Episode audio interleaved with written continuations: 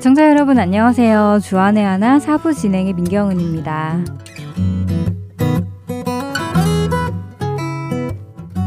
여름 나기를 잘 하고 계시는지요? 더위에 사망하는 사람들까지 있다고 하니 더위를 만만하게 볼 일만은 아닌 것 같습니다. 미국에서 살기 시작하면서 미국생을 선배님들께 많이 듣는 말 중에 하나가 아프지 마라 라는 말인데요. 누구는 맹장 수술 한 번 하고 만 불이 넘는 청구서를 받았다라고 하시면서 비싼 의료 시스템을 염려하며 아프지 말라고 당부하시는 분들을 종종 뵙게 됩니다. 그래서인지 여기 계시는 많은 분들이 한국을 방문할 기회가 생기면 건강검진을 받고 오시는 것 같더라고요. 또 어떤 분들은 일부러 건강검진을 위해서 한국을 방문하시기도 하고요. 한국에서 하는 종합 건강 검진 목록에는 피검사, 대소변 검사를 시작으로 간, 신장, 당뇨, 고지혈증, 위장, 대장, 초음파, 갑상선, 부인과 검사 등 굉장히 세세한 검사 항목들이 포함되어 있다고 합니다. 이렇게 검사를 다 하고 나면 몸 어디에 이상이 있는지, 장기들은 건강한지에 대한 결과들을 받아볼 수 있다고 하는데요. 한국에 계시는 제 부모님도 1년에 한 번씩 꼬박 이 건강검진을 받으십니다. 검사 후에 건강하다는 결과를 받으시면 정말 기뻐하시면서 제게 전화를 하십니다. 그런데 간혹 대장에 혹이 있다던가 통풍 증세가 있다던가 하는 결과를 받으시면 조금 시무룩한 목소리로 전화를 하기도 하시지요. 저는 아직까지도 한 번도 종합 건강검진을 받아본 적은 없지만 이제 슬슬 저도 저의 건강이 궁금해지더라고요. 특별히 아픈 곳이 없어서 미루기만 했었는데 내년에는 한국을 방문해서 건강검진을 받아보려 합니다. 여러분들은 어떠신지요? 여러분들의 건강을 자주 체크하시나요? 첫 찬양 함께 들으신 후 이야기 계속 나누겠습니다.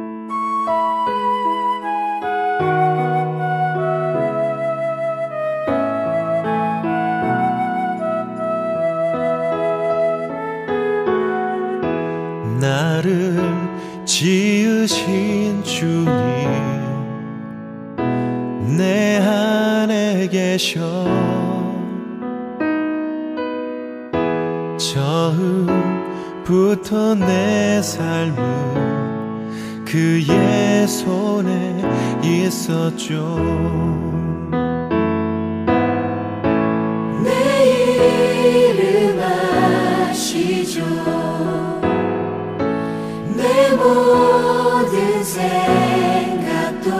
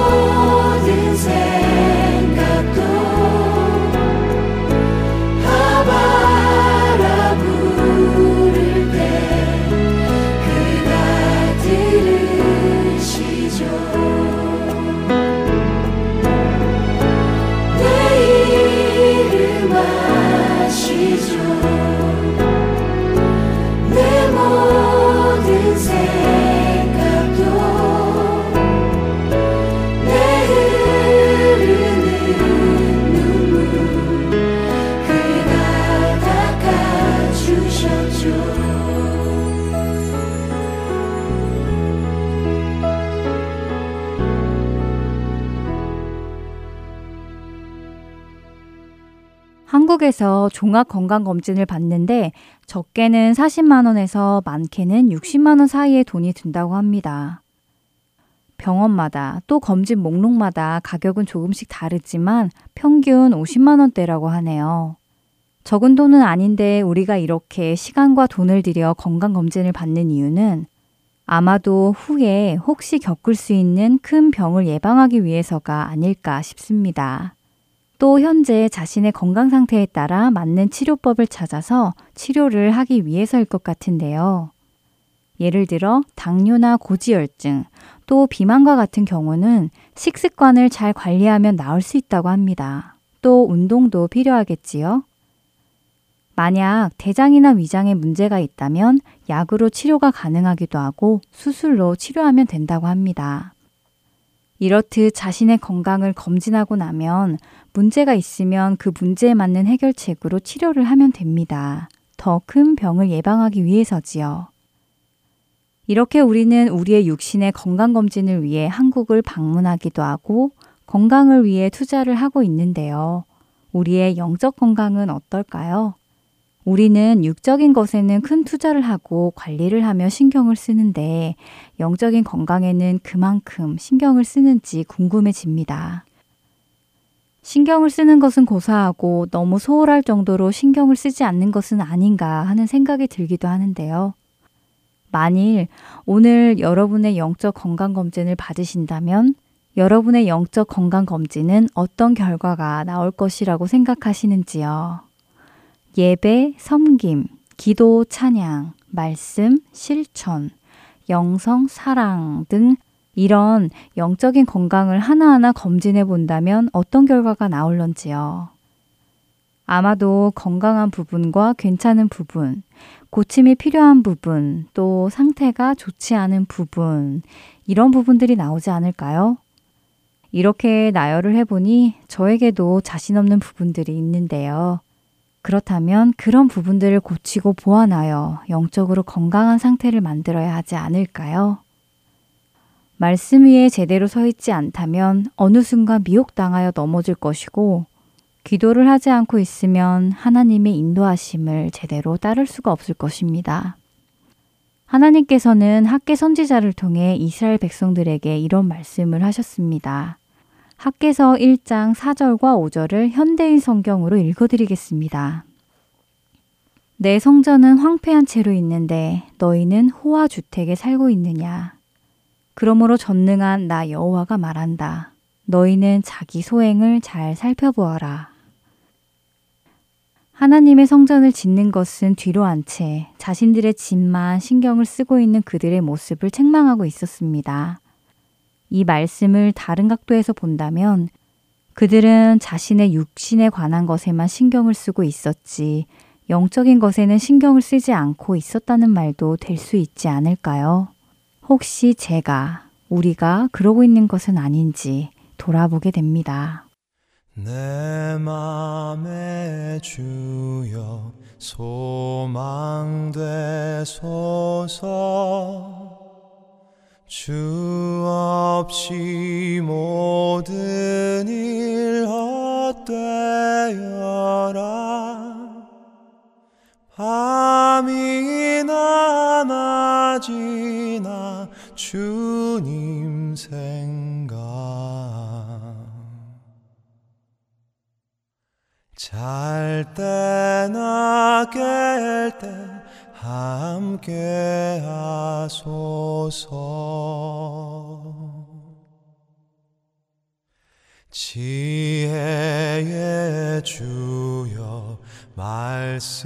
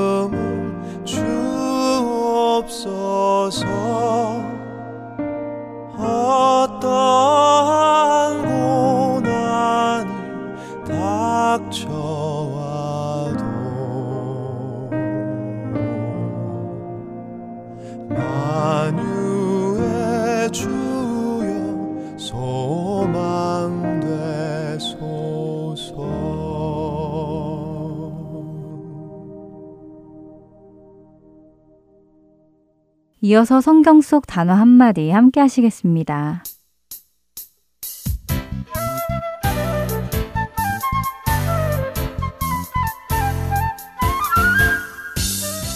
여러분 안녕하세요. 성경 속 단어 한마디 진행의 이다솜입니다. 여러분 성령의 아홉 가지 열매에 대해 들어보신 적이 있으신가요? 갈라디아서 5장 22절에서 23절에 그 아홉 가지 열매가 나오는데요. 오직 성령의 열매는 사랑과 희락과 화평과 오래 참음과 자비와 양선과 충성과 온유와 절제니 이 같은 것을 금지할 법이 없느니라. 오늘 성경 속 단어 한마디에서는 그 아홉 가지 열매 중 하나이자 예수님의 성품 중 하나이기도 한 단어 온유에 대해 나누어 보겠습니다. 대부분 한국 사람은 온유라는 단어를 들었을 때 그저 어떤 사람의 성격이 순하고 부드러운 것을 이야기한다 라고 생각하기 쉽습니다. 하지만 성경 속에서 이 온유라는 단어가 가지고 있는 의미를 듣고는 깜짝 놀라게 되는데요. 저도 그랬던 기억이 납니다. 온유라고 번역되는 헬라어 플라우테스의 뜻은 바로 야생의 말이 잘 길들여진 상태를 뜻한다고 합니다. 그동안 저 혼자 생각해 보았던 온화한 이미지와는 너무 다른 뜻을 가지고 있는 것 같아 놀랐었는데요. 야생마 하면 거칠고 강한 느낌이 먼저 떠오르기 때문입니다. 사실 모든 말들이 처음부터 사람이 탈 수 있는 것은 아니지요. 야생에 살던 말을 잡아다가 처음 타면 우리가 로데오 경기에서 보듯이 말들이 펄쩍펄쩍 뛰며 자신의 등에 탄 사람을 떨쳐내려 합니다. 그래서 말을 탄 사람이 떨어지고 다치고 하는데요. 말의 주인은 이렇게 펄쩍펄쩍 뛰는 말을 데려다가 주인이 타도 얌전하게 있고 주인이 가자고 하면 가고 뛰라고 하면 뛰고 서라고 하면 서도록 훈련시킵니다. 그 훈련의 과정을 통해 야생의 말은 자신의 본성을 누르고 주인의 음성을 따르게 되지요. 바로 이 상태를 πραΰτης, 온유라고 하는 것입니다. 그래서 온유란 우리의 거칠고 악한 옛 성품이 길들여져서 따뜻하고 부드러운 성품으로 변화된 것을 말하며 자신의 본성을 따르기보다 주인의 음성을 따르게 되는 것, 바로 성도의 성품을 의미합니다. 성경에서 하나님께서 온유하다고 칭찬하신 사람이 있습니다. 바로 모세인데요. 민수기 12장 3절 말씀에 하나님께서는 이 사람 모세는 온유함이 지면의 모든 사람보다 더하더라 라고 칭찬하십니다. 모세는 어떤 사람이었나요? 그는 처음에는 애굽의 왕자로서 자신의 힘을 이용하여 히브리인들을 억압하는 애굽 사람을 쳐 죽이기도 하는 본성을 지녔던 사람입니다. 그런 그가 광야 생활 속에서 훈련받고 이스라엘 민족을 애굽에서 이끌고 나와 하나님께서 약속하신 땅으로 인도에 들어가는 지도자로 세움을 받습니다. 철저히 하나님의 말씀을 따라 순종하고 행동하는 그를 하나님께서는 그의 온유함이 지면의 모든 사람보다 더하다고 인정해 주시지요. 예수님께서도 마태복음 11장 29절을 통해 우리에게 말씀하셨습니다. 나는 마음이 온유하고 겸손하니 나의 멍에를 메고 내게 배우라. 그리하면 너희 마음이 쉼을 얻으리니. 예수님 역시 잡히시던 날 저녁 하나님 아버지께 기도드리며 이 잔을 내게서 지나가게 해주시라고 본인의 뜻을 전하십니다. 하지만 예수님의 기도는 나의 원대로 마시옵고 아버지의 원대로 하옵소서라고 하시지요. 하나님과 본체이신 그분께서 스스로의 생각대로 하지 않으시고 아버지의 뜻에 절대 순종하심으로 온유의 완벽함을 우리에게 보여주신 것입니다. 시작에 말씀드린 대로 온유는 성령의 아홉 가지 열매 중의 하나입니다. 만일 우리가 예수 그리스도를 통하여 하나님의 자녀가 되었고 약속하신 성령을 받아 그분과 함께 살아간다면 우리 안에는 자연히 그 열매가 맺혀져야 합니다. 여러분 안에는 이 온유함의 열매가 맺어져 가시나요? 나의 본성이 아니라 주인이신 하나님의 음성에 따라 살아가고 계시는지요? 다음 한 주도 하나님이 가라 하시면 가고 서라 하시면 서는 온유한 삶을 살아가시는 여러분과 제가 되기를 기도합니다. 안녕히 계세요.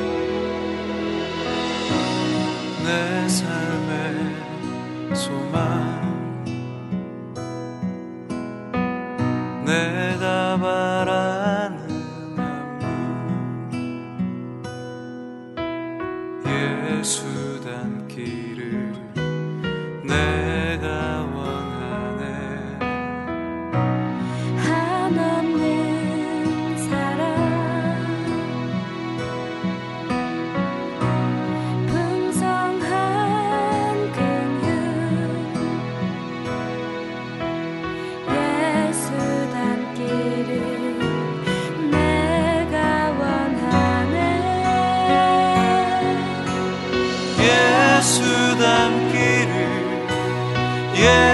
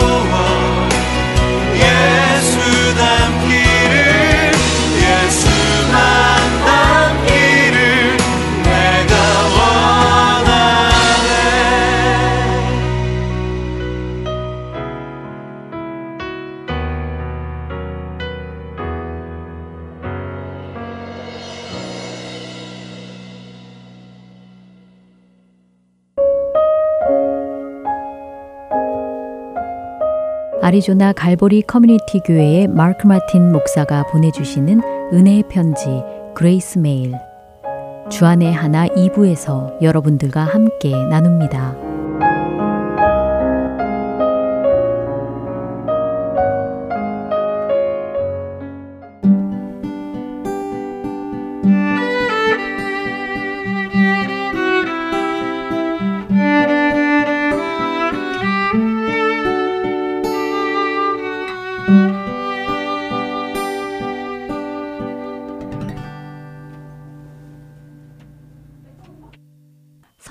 강해로 이어집니다. 졸지아 아틀란타 한비전 교회 이호세 목사께서 깨어 있으라 라는 주제의 말씀 전해 주십니다.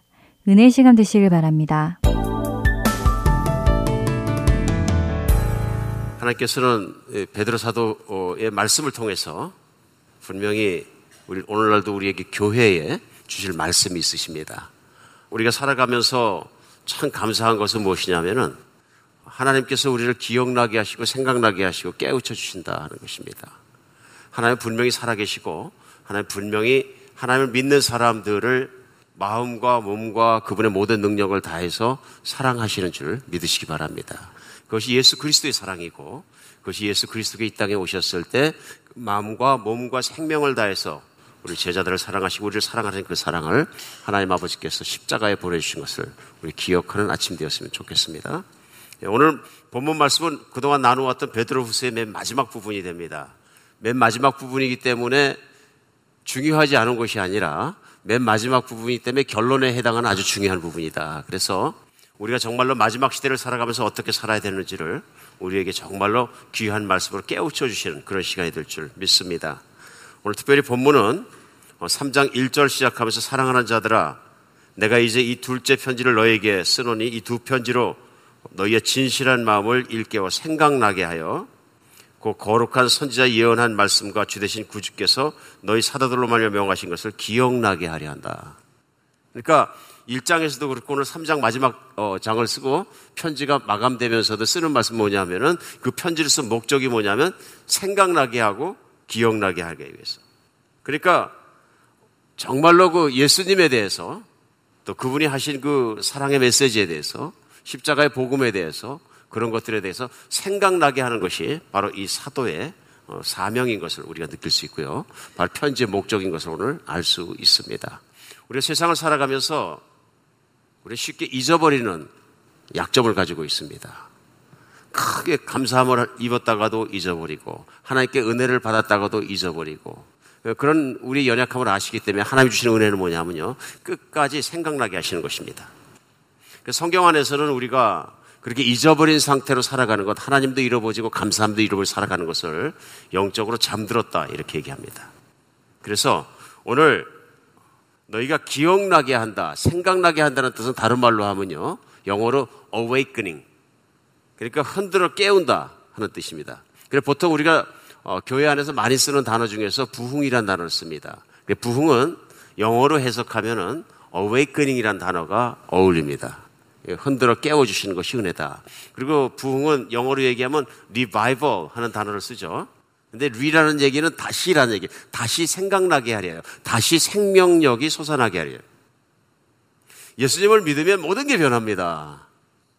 왜냐하면 예수님을 믿는 것은 이것이 뭐 어떤 단계를 통해서 우리 거룩한 행위를 통해서 어느 날 획득되어진다기보다는 하나님께서 선물로 전적으로 새로운 사람으로 다시 태어나게 해주시는 거죠. 기가 막힌 것이거든요. 예수 그리스도와 함께 십자가에 죽고 그분을 받아들이고 새로운 생명이 내 안에 태어나면 새로운 사람이 된다. 그때는 정말 기쁜 것이죠. 정말 기쁜 것입니다. 죄사함 받고 천지를 만드신 하나님의 내가 자녀가 되었다는 것. 하나님의 전폭적인 사랑을 받게 되었다는 것, 하나님의 모든 것을 내가 다 갖게 되었다는 것은 기가 막힌 일입니다, 사실은. 이게 뭐냐면 깨어난 거예요. 우리가 깨어났다 영적으로 얘기할 때 뭐냐 하면 다시 태어났다. 그러니까 새 생명은 힘이 있습니다. 능력이 있습니다. 기쁨이 있습니다. 모든 게 다 있다 그런 얘기죠. 그러니까 하나님의 자녀가 되었다는 그 사실, 전폭적인 사랑을 받고 있다는 사실 하나만으로도 얼마든지 세상을 기쁘고 평안하고 살아갈 수 있는 모든 길들이 다 준비되었다. 그렇죠? 근데 이상하게도 세상을 살다 보면은 그 기쁨이 사라지는 데 문제가 있어요. 평안도 잃어버리고 근데 나는 분명히 하나님의 자녀인 것은 분명한데 그때 그 기쁨은 없어지고 갑자기 걱정스럽고 심지어는 우울하고 뭐 그런 모습으로 살아가는 우리의 모습을 발견할 때가 많이 있다. 이제 이것이 뭐냐면 하나님의 은혜와 내가 누구인지와 하나님 말씀을 잊어버렸다. 쉽게 표현하면 영적으로는 잠들어 버렸다. 그런 얘기입니다. 오늘 그래서 사도 베드로의 말씀은 그것이고요. 영적으로 잠들면 가장 위험한 것이 뭐냐면은 잘못 가르치는 이단의 가르침들에 속해서 들어가 볼 수 있다. 또 세상을 따라가 버릴 수 있다. 그렇죠? 그러니까 세상은 마귀가 붙잡고 있는 것이고 인간의 욕망이 붙잡고 있는 것이기 때문에 세상은 마귀와 인간의 욕망을 들썩거리는 마귀의 리더로 따라서 인간의 욕망을 따라 춤추듯이 살아가는 것이거든요. 나도 모르는 사이에 하나님 말씀 멀리하고 세상에서 열심히 살다 보면은 세상 풍조, 세상적인 생각과 삶의 태도와 이 모든 것이 내 몸에 묻어서 내 삶에 묻어서 결국 세상 사람처럼 되어버린다. 잊어버렸다는 얘기죠. 잠들었다는 얘기입니다. 이제 그런 것 중에서 세상 사람들의 설득력 있는 얘기나 철학가들의 얘기나 모든 생각들이나 정말 내가 존경하는 세상에 있는 사람이 살아가는 삶의 방식과 사고와 태도들이 나도 모르는 사이에 들어온다. 이것을 우리는 거짓 선지자라고 얘기할 수 있습니다. 뿐만 아니라 교회 안에 하나님 말씀을 왜곡하고 이용하고 오용하고 남용하고 도용하는 자들이 들어온다. 뭐 이런 자들이 들어오게 되면은 믿는 사람까지라도 홀려서 엉뚱한 길로다가 하나님이 아닌 길로 가게 만든다. 지난주까지 말씀입니다. 그러니까 쉽게 생각하면 요즘 세상의 풍조는 뭐냐면 어저께 어, 저희 아이 결혼식을 했습니다마는 그때도 말씀 나눈 게 뭐냐면 결혼은 아주 중요한 거예요. 결혼은 인간을 만드신 하나님께서 첫 번째 인간에게 주신 복이에요. 왜냐하면 인간은 독초하는 것이 좋지 않다. 혼자 살면 온전하지 못하다는 얘기예요. 하나님이 추구하신 것은 자녀의 온전한 복이거든요. 근데 물론 이제 독신을 사시는 분에게 이제 뭐 다른 말씀 때문에 갑자기 충격을 드릴 것 같아서 그렇긴 한데 독신을 살면 나쁜 것이냐 아마 나쁜 것 OX의 문제를 보기보다는 충분하지 못하다. 충분하지 못하다. 그는 인간의 완벽한 하나님의 복을 다 누리게 하시기 위해서 남자 여자로 만드시고 그들을 연합시켰었다는 거죠. 인간은 연합을 통해서 행복해지신 존재예요. 제일 먼저 인간은 하나님과 연합돼야지 행복해집니다. 인간이 하나님을 향해서 독립선언을 할 때, 아니요, 내가 우주의 중심이에요. 내가 없으면 우주도 아무것도 아니고 하나님도 아무것도 아니에요. 그러면 하나님의 복을 다 못 받는 거죠. 자기가 생각하는 자유는 누리겠죠. 근데 그 자유가 책임이 따르는 거죠. 내 문제 내가 해결해야 되면 내 아픔 내가 해결해야 되고 내 능력이 없기 때문에 있는 데까지 해야 되고 그러다 보니까 몸부림치는 인생을 사는 거죠. 하나님을 그런 인생을 불쌍히 여기십니다. 그런데 예수 그리스도와 함께 하나님과 연합되고 나니까 예수님과 함께 연합되고 나니까 믿음으로 받아들이고 나니까 행복해질 수 있는 거죠. 왜요? 하나님은 나보다 능력이 있고 하나님 나보다 자비로우시고 하나님 나보다 나를 더 사랑하시니까 행복해질 수 있는 거죠. 연합을 통해서 인간은 온전해진다는 얘기죠. 마찬가지로 만들어주신 인간과 인간의 사회에서도 내가 가장 좋은 길을 살 수 있는 길은 연합을 통해서입니다. 그것이 무엇이냐면 남자와 여자가 만나서 하나님의 뜻대로 둘이 한 뜻을 이루고 한 몸을 이루고 하나가 되었을 때 인간은 행복합니다. 가정이 깨어지면 안 행복합니다. 그렇죠? 가정이 싸워도 안 행복합니다. 가정은 지옥이 될 수도 있고 천국이 될 수도 있는 곳이에요. 가정이 화합이 안 되면 지옥도 그런 지옥이 없습니다. 도망갈 수도 없고 막그 아내가 그냥 막 그냥 압력밥솥 끓이는 것처럼 이렇게 돼가지고 나중에 이제 뚜껑 열어보더니 푸식 나옵니다. 무서운 것이 되죠. 그러나 가정이 하나님 말씀대로 하나가 되고 그 안에서 잘 살 가정 같은 곳이 없습니다. 그렇죠? 하나님께 주신 두 번째 에베소서 5장에 나와 있는 말씀처럼 공동체는 뭐냐면 교회거든요. 교회는 왜 그렇게 중요하냐면 가정에서 사람과 사람, 남자와 여자가 연합되는 것처럼 하나님의 자녀들이 사람과 사람이 연합되는 것이 어디냐면 교회예요. 인간은 연합을 통해서 함께 삶을 통해서 행복하다는 걸 철저히 배우는 것이죠. 왜 그러느냐 하면은 사람이 교회를 안 다니고 믿음이 없다 할지라도 세상 살면서도 느껴요. 나만 부자 되고 나만 성공하고 나만 잘생겼고 나만 뭐 인기가 있으면 행복하냐 그거 아니에요. 인기가 있다는 얘기는 뭐냐면 사람들 속에서 인정받고 살고 싶은 본질적인 욕망이거든요. 인간은 이걸 달성하기 위해서 몸부림을 칩니다. 조금 되는 듯 하면 행복하다 그럽니다. 근데 안 될 때가 더 많거든요. 그렇죠? 결국 인간의 무엇을 보여주냐면 인간은 홀로 자기만 있어서 행복할 수는 없는 존재이다. 하나님께서 하나님의 공동체를 교회 안에 사는 것이 얼마나 중요한지를 가르쳐 주시는 거죠. 오늘도 우리에게는 교회가 너무 중요합니다. 가정을 떠나서 내가 가정이 연합되지 않으면 행복이 없는 것처럼 마찬가지로 교회가 연합되지 않으면 행복이 없습니다. 그러니까 교회가 아플 때, 교회가 연합을 깨는 존재가 들어와서 깨어버렸을 때, 그 안에 있는 많은 사람들이 깊은 상처를 받는 이유는 그래서 그렇습니다. 오늘 우리에게 중요한 건 뭐냐면, 이런 것들을 주신 모든 복들이 생각나게 해주시는 하나님의 은혜가 있어요. 근데 이단이 들어와서 이런 것들을 다 흔들고 깨뜨리니까 이제 실제 큰 문제는 뭐냐 하면요. 거짓 선생들의 얘기에 따라 갖고 세상 사람들은 뭐라 그러냐면 결혼하는 것보다 결혼 안 하는 게 더 좋다. 그 둘이 동거하면 된다. 이게 오늘날 세상에 만연해 있는 거짓 선지자들의 소리예요. 우리 2세들의 문제는 뭐냐 하면은 결혼했다 이혼하고 막 아프고 막 그런 것도 문제죠. 그거 더 큰 문제는 뭐야? 결혼 자체를 부인하는 거예요. 하나님의 주신 제도를, 하나님의 주신 연합의 제도를 결혼 자체를 경시하는 거예요. 그래서 젊은이들이 더 많은 사람들이 결혼을 안 하고 죽을 때까지 삽니다. 법이나 정부에서 모든 것들도 결혼을 안 했다 하더라도 그들이 부부로 누려야 되는 모든 조건들을 배려해 주는 것이 요즘에 심지어는 덕목이다 이렇게 생각합니다. 보십니까? 전국적으로 만약 이 세대가 이대로 가서 결혼하는 사람을 어떻게 하냐면 에 구식 a old, old type. 이렇게 되면 어떻게 되느냐면요. 하나님이 주신 세상의 질서가 다 깨져 버리는 거예요. 그러니까 동성 연애자의 문제가 나오고 교회가 나서서 그것을 막 찬성을 하고 손을 들고 그럴 때 이것은 거짓 선지자이다. 강단에서 분명하게 선포하는 이유는 뭐냐면 하나님의 제도를 인간의 방법으로 무시하고 그것을 이렇게 만들었을 때 그만 가만히 있는 거죠. 세상은 끊임없이 반대쪽으로 하는 반대쪽으로 발전해 가고 있는 거예요. 소돔과 고모들의 마지막 시대가 오면 이것이 마지막 시대라는 것이죠. 전국에는 뭐냐면 예수 그리스도 우리 주님께서 재판장으로 오실 때 재판을 받을, 받지 않을 수가 없는 것이고 지옥불에 떨어질 수밖에 없다. 안타까운 일입니다. 세상이 미친 듯이 하나님의 뜻에 반대되는 길로 브레이크가 고장난 기관차처럼 달려가고 있는 모습을 느끼십니까? 오늘은 본문이 그것을 우리에게 깨우쳐주고 일깨워주고 있습니다. 오늘 본문 가운데 마지막 시대에 또한 큰 문제가 뭐냐 하면 그 다음에 나오는 절들입니다. 3절. 먼저 이것을 알지니 말세에 조롱하는 자들이 와서 자기 정력을 따라 행하며 조롱하여 이르되 주께서 강림하신다는 약속이 어디 있느냐? 조상들이 잔으로부터 만물이 처음 창조될 때와 같이 그냥 있다 하니 이는 하늘이 옛적부터 있는 것과 땅에 물에서 나와 물로 성립된 것도 하나님 말씀으로 된 것을 그들이 일부러 잊으려 함으로다. 이게 무슨 말씀이냐 하면요. 거짓 교사들이 나와서 하는 얘기가 뭐냐 하면은 예수님이 다시 오신다는 말씀, 재림하신다는 말씀은 사실이 아니다. 이렇게 가르치는 거예요. 그냥 교회 안으로 들어와서 이렇게 가르치고 정말론에 대해서 쉽게 생각하면 잘못 가르치는 정말론 이단론자들이 자꾸 들어온다.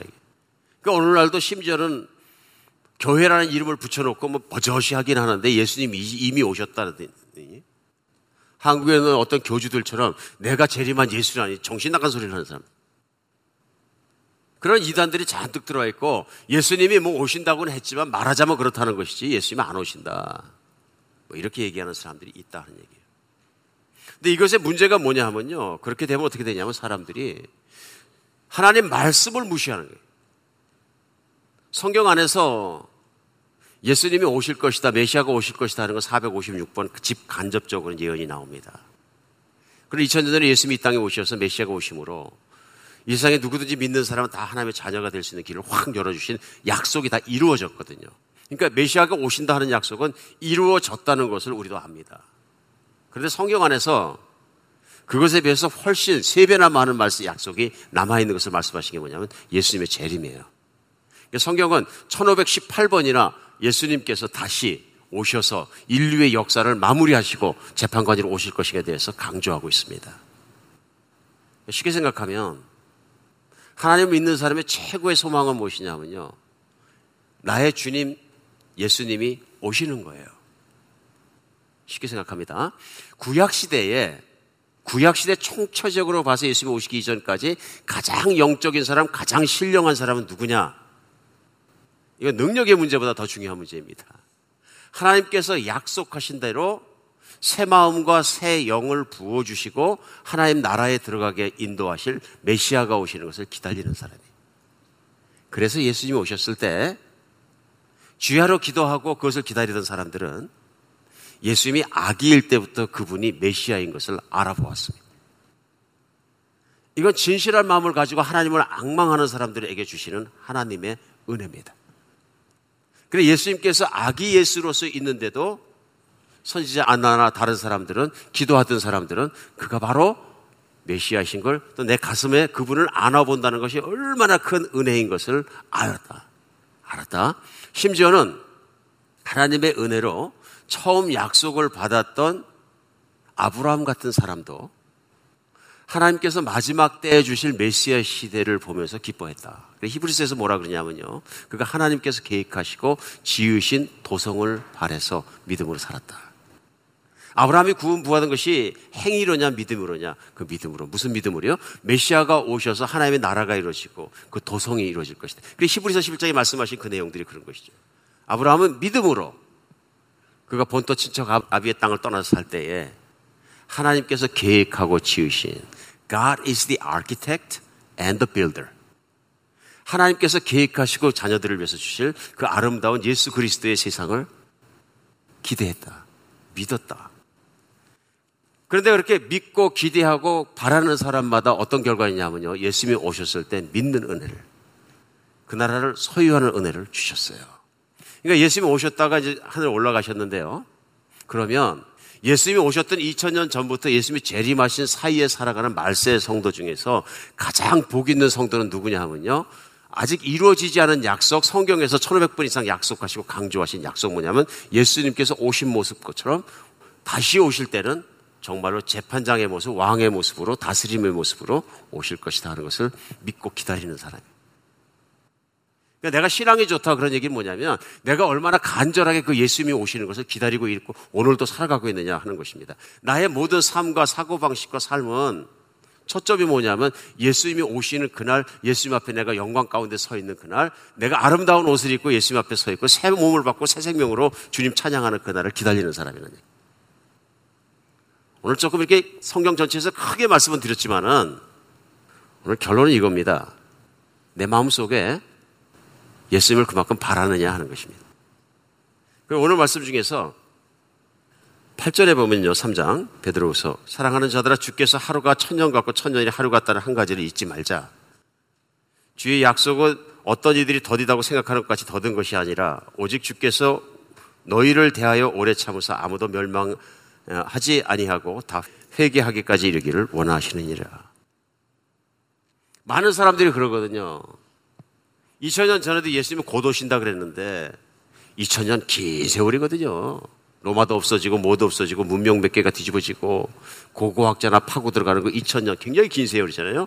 그럼 2000년간이나 예수님이 안 오셨는데 아 뭐 내일 오시겠느냐. 내일 오시겠느냐. 그랬더니 오늘 사도 베드로는 얘기합니다. 주께는 하루가 천년 같다. 또 천년도 하루 같다. 하나님의 보시는 시간대역을 말씀하시는 거죠. 하나님 보시는 시간대역. 언젠가는 우리도 육신을 벗게 되면 째깍째깍째깍 돌아가는 헬라에서 얘기하는 이 크로노스의 타임, 기계적인 시간의 시간을 벗어날 것입니다. 우리는 예수님을 믿는 순간부터 영원히 살도록 허락되었고 준비되었고 그렇게 살 것입니다. 그것이 우리를 얼마나 안심하게 하는지 모릅니다. 그러나 육신 속에 있는 동안은 우리가 겪고 있는 째깍째깍 기계적으로 가는 시간 속에서 늙어갑니다. 왜? 죽음을 겪으면서 넘어가야 되기 때문에. 육신의 죽음을. 그러나 그 죽음을 벗어나는 순간에 무슨 일이 나느냐면요. 우리는 그 시간대역 밖으로 튕겨나갈 것입니다. 그것이 영혼입니다. 영혼은 어떤 시간이 가고 있는 것이 아니라 영혼은 죽음이라는 것이 없고 늙어가는 것이 없고 쇠퇴하는 것이 없기 때문에 영혼은 오늘입니다. 영혼은 참 표현이 그렇습니다만 끝없는 오늘입니다. 이해하시겠습니까? 그것을 누가 살고 계시냐면 지금 예수님, 하나님께서 살고 계시는 것이 그런 시간인 거죠. 하나님은 시간대역 밖에서 영원히 사시는 거죠. 그러니까 하나님은 아브라함의 하나님, 이삭의 하나님, 야곱의 하나님 얘기를 너희가 들어보지 못했느냐. 예수님께서. 그러면서 하나님 앞에 모든 자들은 다 산자니라. 믿으시기 바랍니다. 하나님은 시공을 초월하시는 분이세요. 무슨 피조물처럼 시간에 제한 아래서 이 시간의 제한과 모든 것 째깍째깍 하는 속에서 죽는 건 뭐냐면 인간이 하나님을 대적해서 저주를 받았기 때문에 창세기 3장 이후에 인간에게 들어온 저주의 결과예요. 믿으십니까? 그러나 우리가 예수님을 믿는 순간 우리는 그런 모든 죄악을 벗어버렸고 이제 다시 하나님의 자녀가 되었기 때문에 우리는 얼마든지 이런 죽음과 시간과 이런 모든 것에 자유한 존재가 되었다 그런 얘기죠. 그럼 이제는 우리도 하나님의 시간을 보시는 것처럼 느끼고 생각하면서 인류의 역사를 볼 수 있고 모든 걸 보면서 오늘날 2000년이 지났을지라도 인류의 역사의 지평 속에서 지난 2000년이 하루같이 지나간 것처럼 앞으로도 곧 예수님이 오신다는 걸 생각하면서 오늘이라도 예수님이 오신다는 걸 생각하면서 늘 예수님을 기다리는 사람이 깨어있는 사람이다. 그런데 잘못된 거짓 선지자나 잘못된 사람들은 마치 이 땅에서 먹고 사는 것이 최고의 삶인 것처럼 막 적극적 사고방식, 부자가 되는 길, 잘 되는 나, 뭐 이런 얘기들. 한심한 얘기거든요, 사실은. 무슨 얘기냐면 자기가 가진 것은 어마어마한 것을 믿음으로 가졌는데 하나님 자녀가 되었는데 누더기 같은 일을 좋아한다 그런 얘기예요. 그런 얘기입니다, 지금. 오늘 말씀 중에서 그렇게 계속 강조하시는 건 뭐냐면 잠들어 있으면 안 된다. 내 영혼이 잠들어 있고 믿음이 잠들어 있고 믿음이 시큰둥해지고 나면은 남는 건 무엇이냐면 결국 잠들게 되는데 그것이 뭐냐면 하나님이 오는 것을 예수님이 재림하시는 것을 기다리지 않는다. 부활의 영이라는 건 그런 것이죠. 내가 오늘 죽어도 섭섭하지 않고 오늘 죽어도 슬프지 않고 오늘 죽어도 아쉽지 않은 것이죠. 저 이 말씀 이렇게 드리면서 이제 걱정됩니다. 얼마나 현실적인 말로 들릴까? 얼마나 현실적인 말씀으로 느껴질까? 깨어있다는 얘기는 내가 오늘 이 땅에서 사는 것보다 내 주 예수 그리스도께서 오셔서 새하늘과 새 땅에 살아가는 걸 너무 악망하다 보니까 세상을 극복할 수 있다는 얘기입니다. 세상의 어려움도 고통도 고난도 늙어가는 것도 아파지는 것도 내가 극복하기 시작. 난 그날을 바라면서 사는 것이니까 이게 진짜 신앙이라는 얘기입니다. 진짜 신앙. 깨어있는 사람의 일상은 어떤 일상이 되느냐면 첫 번째, 세상의 안락함보다 오시는 예수님을 더 바라게 된다. 세상의 안락함이 내 인생의 목표가 아니고, 그러니까 오늘날도 지금 오늘 태어나는 아이들이 기대되는 기대 수명이 몇 살이냐면 120년을 산다 그러네요. 이건 뭐 과학적으로 과학자들이 쭉 따지면서 지난 100년간의 추세를 보고 인간의 수명이 과학의 발전과 함께 꾸준히 또 환경의 개선과 함께 이어져 왔으니까 이대로 가면 오늘 태어나면 120살까지 사니까 22세기 중반까지 살지 않겠어요? 오래 사는 사람들은? 130, 40까지 산다 그러면. 그런 얘기거든요. 평균 수명이 120세가 되면 이제 과학주의 낙천론이 이제 막 이렇게 진행되면 이대로 가면 한 몇천 년만 과학이 발전하지 아니면 500년에도 발전하면 영원히 산다는 얘기 나오는 거 아니야? 여기 이제 설득이 되는 거죠. 여러분 성경의 인류는 천년 가까이 되는 해를 살은 적이 있습니다. 믿음으로 보면 내가 천년을 사느냐, 백년을 사느냐, 백오십 년을 사느냐, 백이십년 사는 게 별 의미가 없다. 하나님 보시기엔 의미가 없는 것이 모든 인간은 언젠가 다 죽는다는 것입니다. 인간이 극복하지 못한다. 아무리 과학을 발전을 많이 시키고 뭐만 해도 과학을 가지고 하나님을 극복하지 못한다. 그렇게 하나님 만들어 주셨다는 걸 믿어야 합니다. 오늘 그런 인간이 바래야 되는 가장 중요한 건 뭐냐면 120세를 사는 문제가 아니고요. 무병장수의 문제가 아니라 예수님께서 이 땅에 오시는 날을 간절히 기다릴 때 우리 이 땅에서만 생각하는 행복과 뭐 그런 것들 이상의 것을 내 안에서 누릴 수 있다는 얘기죠. 오늘 12절 말씀이에요. 하나님의 날이 임하기를 바라보고 간절히 사모하라. 그날에 하늘이 불에 타서 풀어지고 물질이 뜨거운 불로 녹아 지리니마. 우리는 그의 약속대로 의가 있는 곳인 새하늘과 새 땅을 바라보니라. 우리 인류는 문명이 발전해 오면서 인류의 문명이 발전하면 인간이 더 행복할 것이라고 생각했습니다. 그런데 그것이 아니라는 것이죠. 역사를 조금만 더 돌아보면 압니다. 예수님이 이 땅에 오셨을 때 로마 시대에 얼마나 전 세계를 통일하고 부자였었느냐면요. 그때 당시에 로마 시에 사는 사람들은 공중 목욕탕에 가서 그냥 목욕하는데 하루에 4시간 내지 5시간을 목욕탕에서 보냈어요. 어떤 역사학자가 말합니다. 로마는 목욕탕을 너무 좋아해서 망했다. 예리한 관찰인 것 같아요.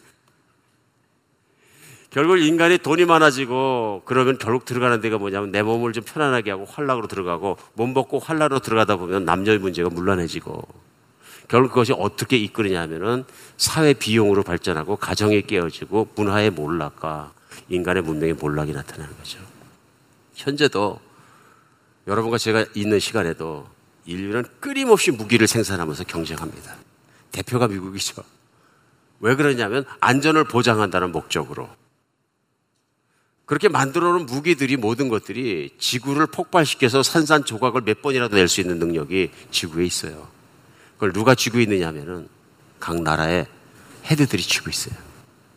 우리가 아는 것처럼 심지어는 김정은이라는 자가 그거 뭐 핵폭탄을 하나 만들어 보겠다고 그걸 많이 발전시켜 가지고 지구를 폭파시킬 수 있는 걸 가지고 있으면 아무도 못 거둔다. 이게 깡패 원리죠. 깡패 원리입니다. 힘을 키우면 된다. 사실은 이미 그런 힘을 다 갖고 있는 미국이나 소련이나 다른 나라에 생각해 보면 끔찍한 일입니다.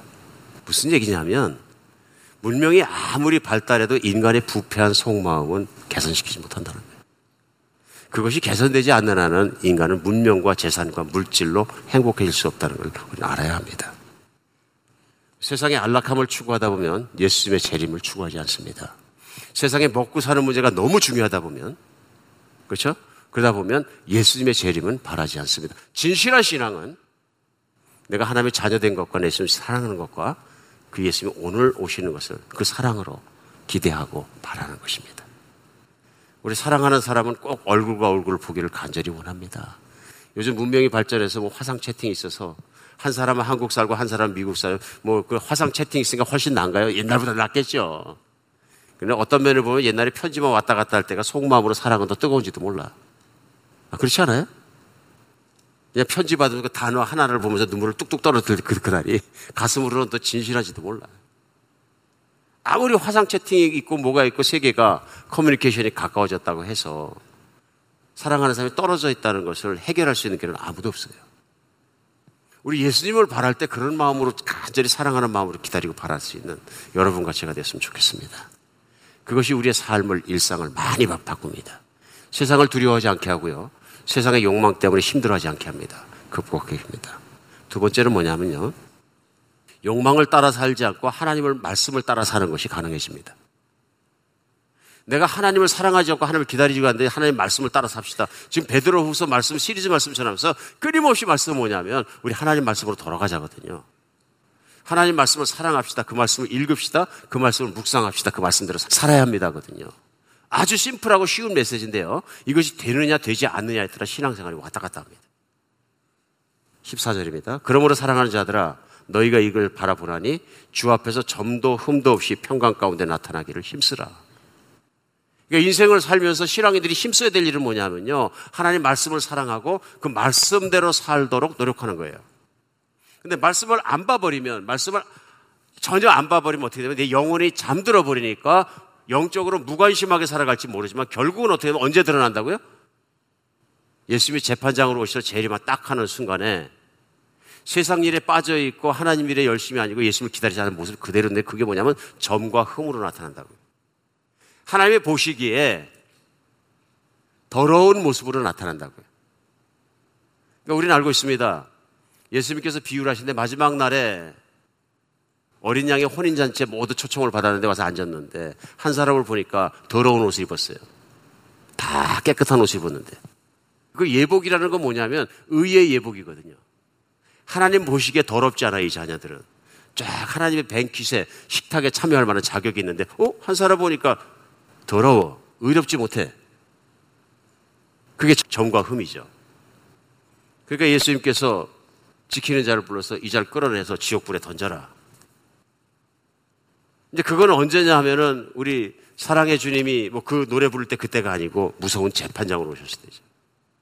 이제 더 이상은 은혜의 시대, 용납의 시대, 용서의 시대가 끝났다는 얘기예요. 충분히 시간을 오늘 본문 말씀 그거든요. 주께서 모든 사람이 구원받기 위해서 기다리시고 인내하시는 게 사랑이거든요. 사랑은 오래 참고 모든 것을 참여 끝까지 견디는 것이거든요. 이게 하나님의 사랑의 증명이거든요. 그러니까 견디고 그만큼 기회를 줬는데 듣고도 믿지 않고 듣고도 따르지 않으면 점과 흠이라. 더러운 인생을 살게 되면 예수 옆에 더럽게 발견된다.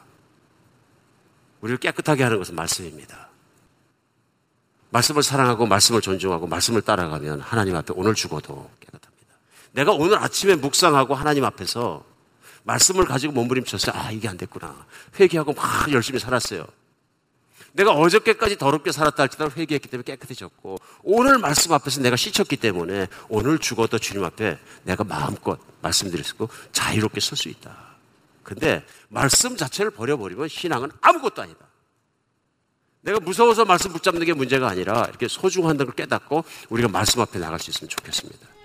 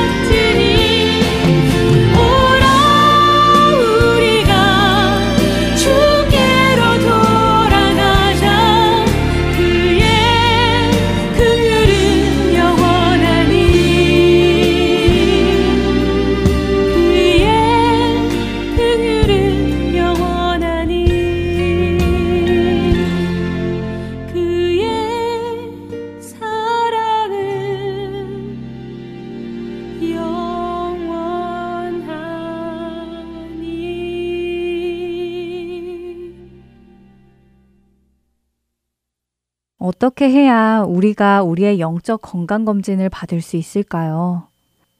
물론 우리는 하나님의 말씀을 통해 우리의 영적 건강을 점검해 볼 수 있을 것입니다. 말씀에 나를 비추어 하나하나 점검해 보면 나의 영적 건강 상태가 나타날 것입니다. 그리고 또 하나의 방법이 있는데요. 그것은 우리 인생에 어려운 일이 생겼을 때입니다.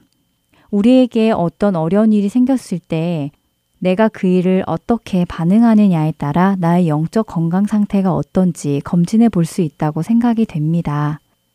기도 응답을 받지 못했을 때, 재정적인 어려움을 당했을 때, 또 병에 걸리게 되었을 때 등등 지금 우리들이 겪고 있는 여러 일들을 내가 어떻게 풀어나가고 있는지를 본다면 나의 영적 건강 상태를 알 수 있겠지요. 지금 필요한 말씀은 생각이 나는데 기도가 안 되거나 기도는 되는데 마음속에서 우러나오는 찬양을 드릴 수가 없거나 만일 우리가 우리에게 다가오는 어려운 일을 맞을 때 그 일을 이용하여 자신의 신앙을 점검해 보고 연약한 부분을 깨닫고 보수하게 된다면 그런 어려움을 맞는 것이 그렇게 나쁠 것 같지는 않습니다. 그렇기에 야고보서는 우리에게 이렇게 말씀하시는 것이 아닐까요? 내 형제들아, 너희가 여러 가지 시험을 당하거든 온전히 기쁘게 여기라. 이는 너희 믿음의 시련이 인내를 만들어내는 줄 너희가 알미라. 인내를 온전히 이루라. 이는 너희를 온전하고 구비하여 조금도 부족함이 없게 하려 함이라. 야고보서 1장 2절에서 4절의 말씀입니다. 여러 가지 시험을 만나는 것이 오히려 우리에게는 기쁜 일이라고 하십니다. 왜냐하면 그 시험들을 통해 우리는 변화되고 그로 인해 우리가 온전하게 되어 조금도 부족함이 없는 그리스도인으로 변해 갈 것이기에 그렇습니다. 어떠세요, 여러분? 여러분의 영적 건강을 진단해 보고 싶지 않으신가요? 혹시 진단을 하지 않아 훗날 그 부분들이 큰 병으로 다가오면 안 될 테니까요. 한 주간도 하나님의 말씀 앞에서 자신을 점검하시고 우리에게 다가오는 모든 상황을 통해서도 영적 건강을 점검하실 수 있는 저와 여러분 되기를 진심으로 소망합니다. 지금까지 주안의 하나 사부 함께 해주셔서 감사드립니다. 저는 다음 시간에 뵙겠습니다. 안녕히 계세요.